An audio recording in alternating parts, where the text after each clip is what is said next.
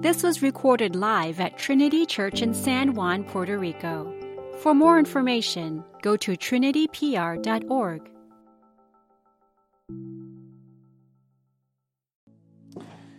Thank you, Zach.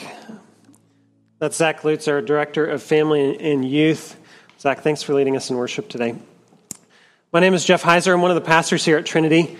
I um, thank you so much for joining us via this live stream. If you are new to Trinity, or if this is the first time you're tuning in, I am not the senior pastor of Trinity Church. Um, our pastor, Ronnie Garcia, um, has been on vacation and is now in um, kind of self quarantining himself. The, that's what he's been doing for the past couple weeks. But rest assured, he will be back soon.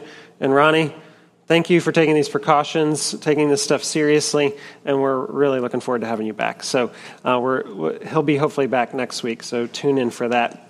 We are in the middle of a sermon series in which we're studying the seven last sayings of Jesus as he hung on the cross.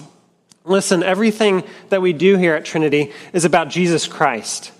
We want to know him, to worship him, to learn about him, to love him. And these words on the cross contain so much of the character of Jesus Christ, and we want to get into him. We want to know who he is. And so we're studying, we're meditating on these words. And today, um, the fourth of those sayings is going to come from Matthew chapter 27. So if you'll go ahead and turn in your Bibles or turn there in your sermon guide, um, it will, or your, your liturgy guide, it will be there for you. Um, if you are new to the Christian faith, we're so thankful that you are joining us today. But one of the things that you're going to begin to realize as you get kind of down into the nitty gritty of our faith is that the Christian faith is full of paradoxes. Paradoxes are things that seem contradictory or even impossible at first glance. And, and we in our world, we don't like to have paradoxes because they they feel messy, they feel like contradict, ah, we just, we don't like them. For example, um, we think about our political parties. It's not like our political parties can't be both good and bad, right? Even if that's actually true, like we, we resist that and we say, oh, we're all good and they're all bad, right? Because to have them both be, it, a party to be both good and bad would feel messy, it'd feel complicated, it'd feel contradictory. But when we turn to the Bible, what we find out is that God does not play by our rules. He just doesn't. And, and what, and in fact, some of the truths that are contained in the paradoxes of Scripture are some of the most beautiful truths in all of Scripture. They are um, that where the heart of the gospel is found. In our passage today, we have two Christian paradoxes. Now, I want to be careful ranking biblical truths. But if we were to do so, the paradoxes that we find in this passage would be right at the top, the most beautiful, most wonderful, most life changing truths in all of Scripture. I'm going to tell you what they are, then we're going to read our Scripture, and then we're going to dive in and kind of unpack them a little bit. The first paradox is that a, the perfect Father abandons his beloved Son. We'll get into what that means. But the perfect Father abandons his beloved Son. And the second is that victory comes through death. So let's read our passage. And I'm not going to ask you to stand as I usually do because we're all at home. So if you would just set apart this portion of Scripture in, in, your hearts and in your minds. This is God's good word to us. This is His very word. And we're going to be reading from Matthew chapter 27. And we're going to read verses 45 through 50.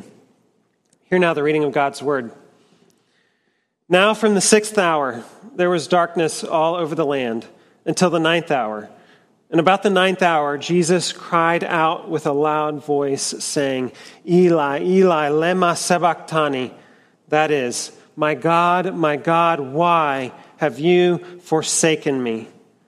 And some of the bystanders hearing it said, This man is calling Elijah. And one of them at once ran and took a sponge and filled it with sour wine and put it on a reed and gave it to him to drink. But the others said, Wait, let us see whether Elijah will come to save him.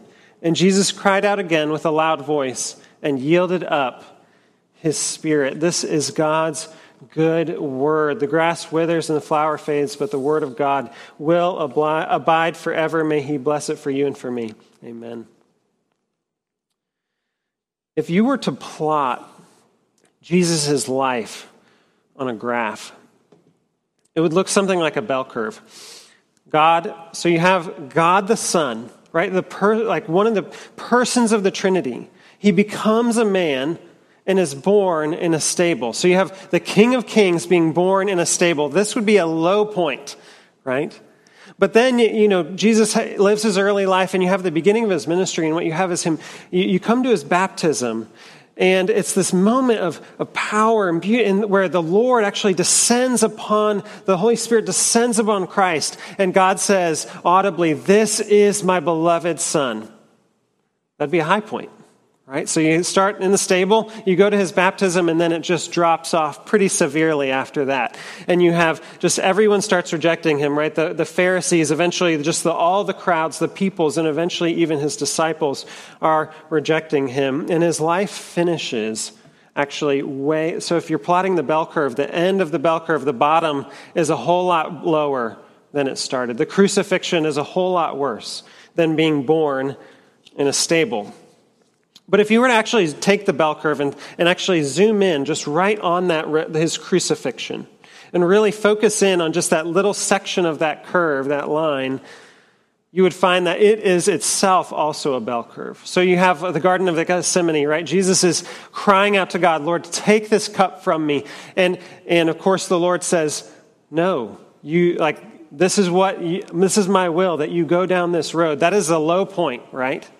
And then, of course, Christ is crucified and, and flogged in these things. And, and then, but then you see him on the cross, and what is he doing? He's, he's forgiving people. He's promising paradise. He's resisting temptation, right? There's this moment, like these moments of hope, and that would be a high point. But then it drops off steeply after that. And do you see in your passage there in verse 45, right at the beginning, where it's talking about the sixth hour to the ninth hour? That'd be about from about three o'clock to uh, sorry, from about noon to about 3 o'clock in the afternoon. And, the, uh, and Matthew, what he's doing there is he's giving the time frame of that downward curve, the drop off as, as Jesus descends into the abyss. And, and, and it, it reaches this climax in the ninth hour when Jesus cries from the cross, My God, my God, why have you forsaken me? Now, you know, Jesus taught his disciples to call God their Father. And maybe you've heard pastors or preachers or teachers um, talk about how our own experiences of our fathers actually shape how we understand God as a, as a father. So, you know, maybe you see God in, with similarities to your father, and maybe you see him in contrast to your father if you had a difficult relationship. But either way, like we can begin to imagine how a perfectly loving father interacts with his children.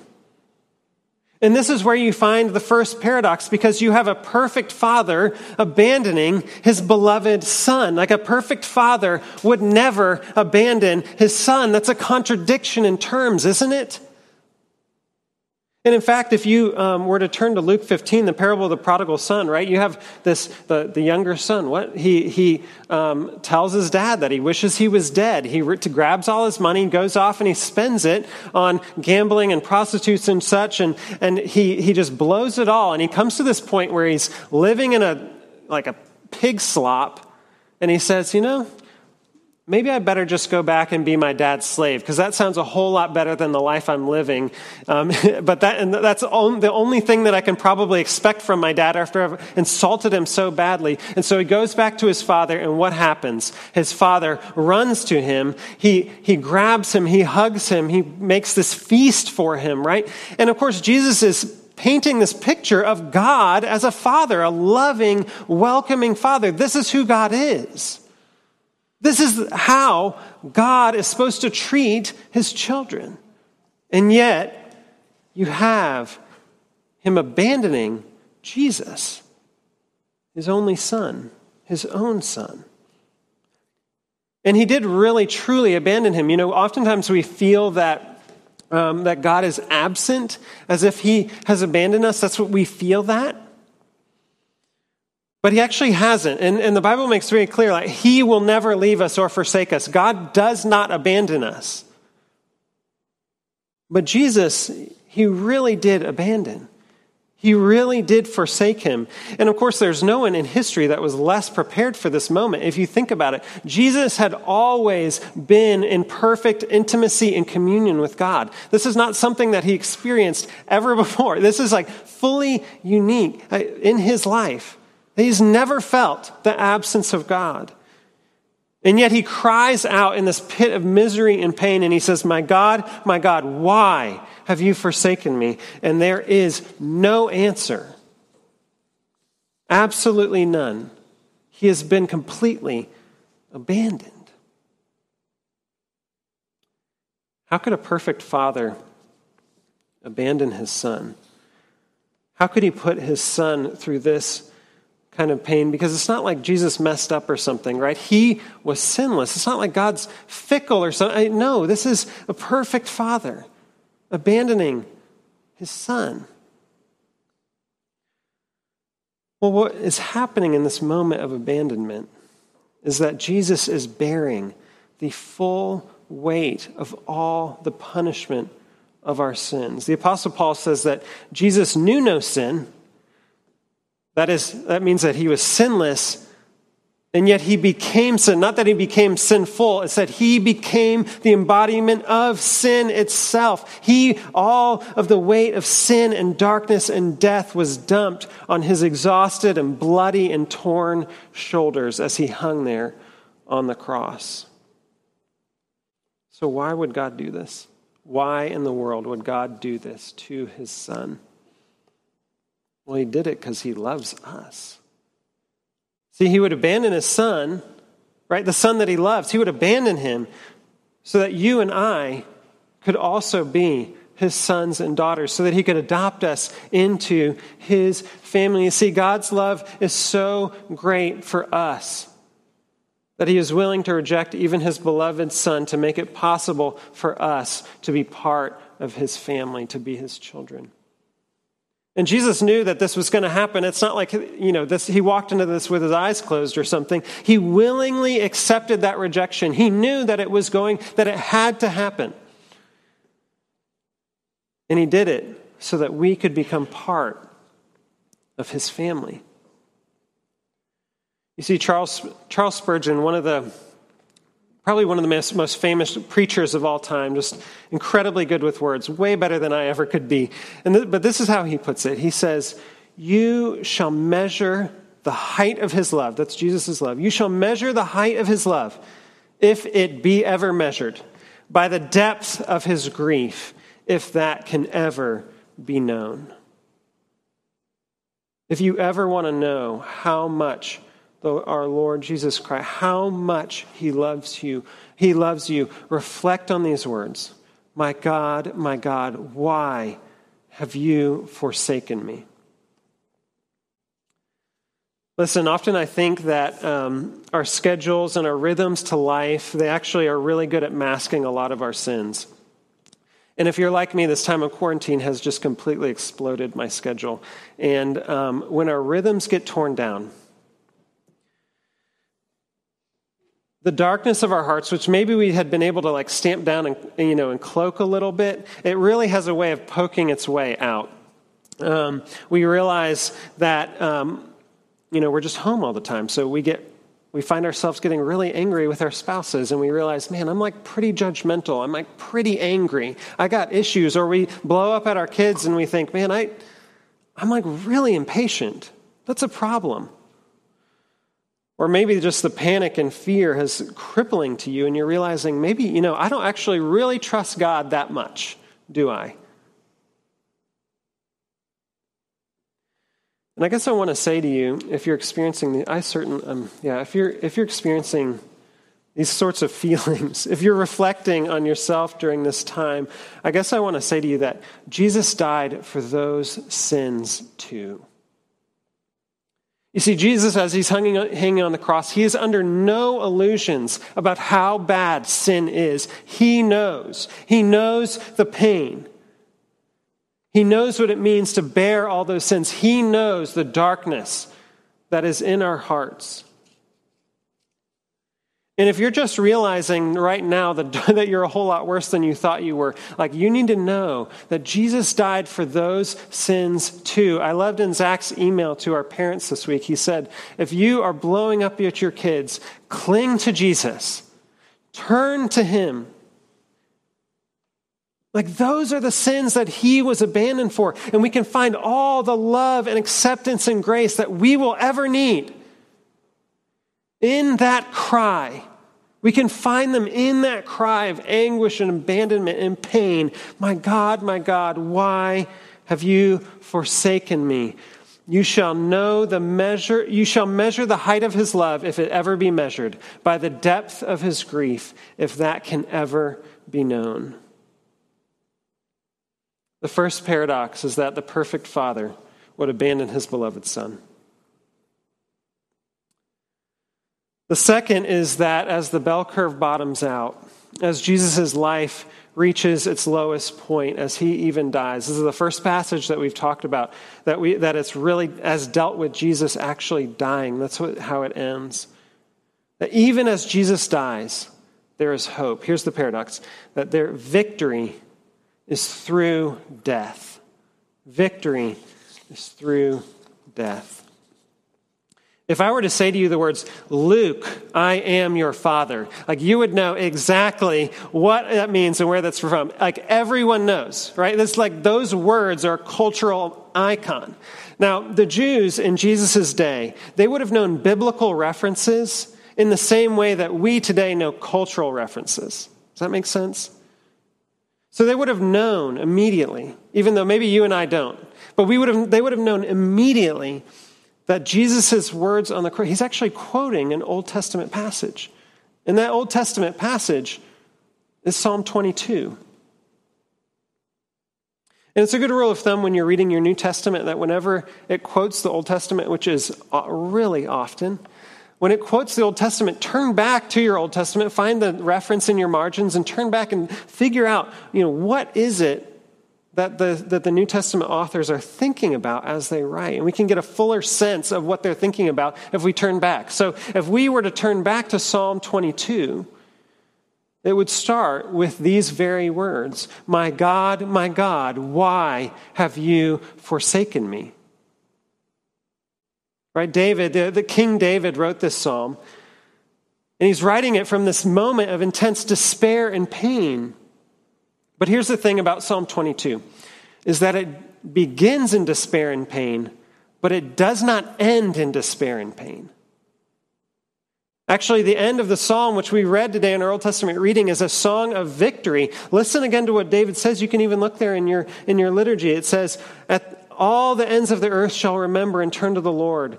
Um, kingship belongs to the Lord. He rules over the nations. All the prosperous of the earth shall eat and worship. So, what's going on here as Jesus quotes this psalm as he cries out in anguish? Right? And even in his words, which, like, this isn't just like some, he's not just conveniently quoting Psalm 22. Like, he's truly experiencing this abandonment. But what we're learning is that even in that abandonment, there is a glimmer of hope. What we're learning is that Jesus, even um, through his abandonment and death, even as he's going through those things, he knows that it is those things themselves, that is through those things that he will have the final victory over all despair, all coronaviruses, all sin, and even death itself. You see, the Christian faith is a story of victory through death. Victory in the midst of darkness. How is this possible? Well, Jesus didn't stay dead. Jesus didn't stay dead. We believe in the resurrection. He, he, he didn't stay in the grave. He rose again on the third day. He bore the sins of the world, right? He experienced the abandonment of God. He went down into death itself, and yet he emerged alive and victorious. We serve a God who can make dead things alive. He's a God who can redeem even incredible darkness. But I want to bring this home to us because I, like, this is actually So much of the Christian life is God redeeming even incredible darkness. And I want to do that by telling you um, a short story. Do you guys, can you guys, um, do you guys know that picture from the Vietnam War? This is like one of the most famous images of all time. The picture um, from the Vietnam War of those little kids running away from their village that has just been napalmed. Do you guys know this image? Can you picture it in your mind? It's one of the most, like, you, you can see in the, in the eyes of this, um, this little nine year old girl, right? Her clothes have been bur- literally burned off. And she's running away in intense pain and terror from the napalm bomb- bombing, like all the horror of the Vietnam War, which was just a horrible, horrible. All of it is captured in that little girl's face. Um, what you may not know about that little girl is that she actually survived the war. And years later, she became a Christian, if you can believe it. And she actually wrote a book about her experiences, her experiences of war, her experiences of um, just the healing from like napalm burns all over her back, her back and her legs. Um, just, I mean, incredible darkness, incredible pain. Um, but what she experienced is that God was even redeeming that pain. This is what she says. She says, There was a story beneath the story there, a divine underpinning that for many decades even I could not detect, a set of spiritual stepping stones that, unbeknownst to me, were paving a path to get me to God. I mean, like, we can look at that picture and we can get a glimpse into the horror of the war. But she like legitimately experienced that horror herself. And she can look at that picture and she can say about herself, God, even in that, even in that, God can do great and wonderful things. God can be victorious. God can work even in incredible darkness. Right? This is like so central to our identity as Christians. Like it is the very message of the gospel that God is a God who can bring dead things to life. And listen, we certainly feel an incredible darkness at this time. But we serve a God who can do great and wonderful things, even in the midst of quarantines and coronavirus and economies collapsing, all these things that we're experiencing, our God can do great and wonderful things. And I'm going to close really quick here, um, just with one point of application, one way that we can respond. Um, a pastor that I listened to by the name of Brian Habig, he was reflecting just on this whole situation we have right now. And this is what he said. He said, You and I, have an obligation to remember what happens during this time and to tell future generations. Like this is not something we think about a lot, but you know, part of Christian the people like the people of God has have always told their children of the great and mighty acts of God. And you know what's really interesting? Psalm 22 actually closes with these words. It's really fascinating, really um, poignant. It's, he says in, in verse 30, he says, Posterity shall serve him. It shall be told of the Lord to the coming generation. Or he says, They shall come and proclaim his righteousness to a people yet unborn that he has done it. What he's saying is, Tell the future generations of Christians of what God is doing. We actually have a responsibility to do that. Right? This is an incredibly dark time. This is, and, and the truth is, is it could get much darker. Like, we could lose loved ones. We could lose our job. We could ourselves get sick. Those things are real possibilities. But listen, God works. He does great and wonderful things, even in the midst of incredible darkness. And you and I, as we see Him work, as we see him work during the coming weeks and months, you and I have an obligation to remember what he does and to tell future generations because they also will go through dark times and they need to know that God is trustworthy, that God can make dead things alive, that He can have victory even in darkness. Our God has died for us. He has, been, he has experienced abandonment because he loves us so much. Let us, let's take time and tell others of his love and of his work. Amen.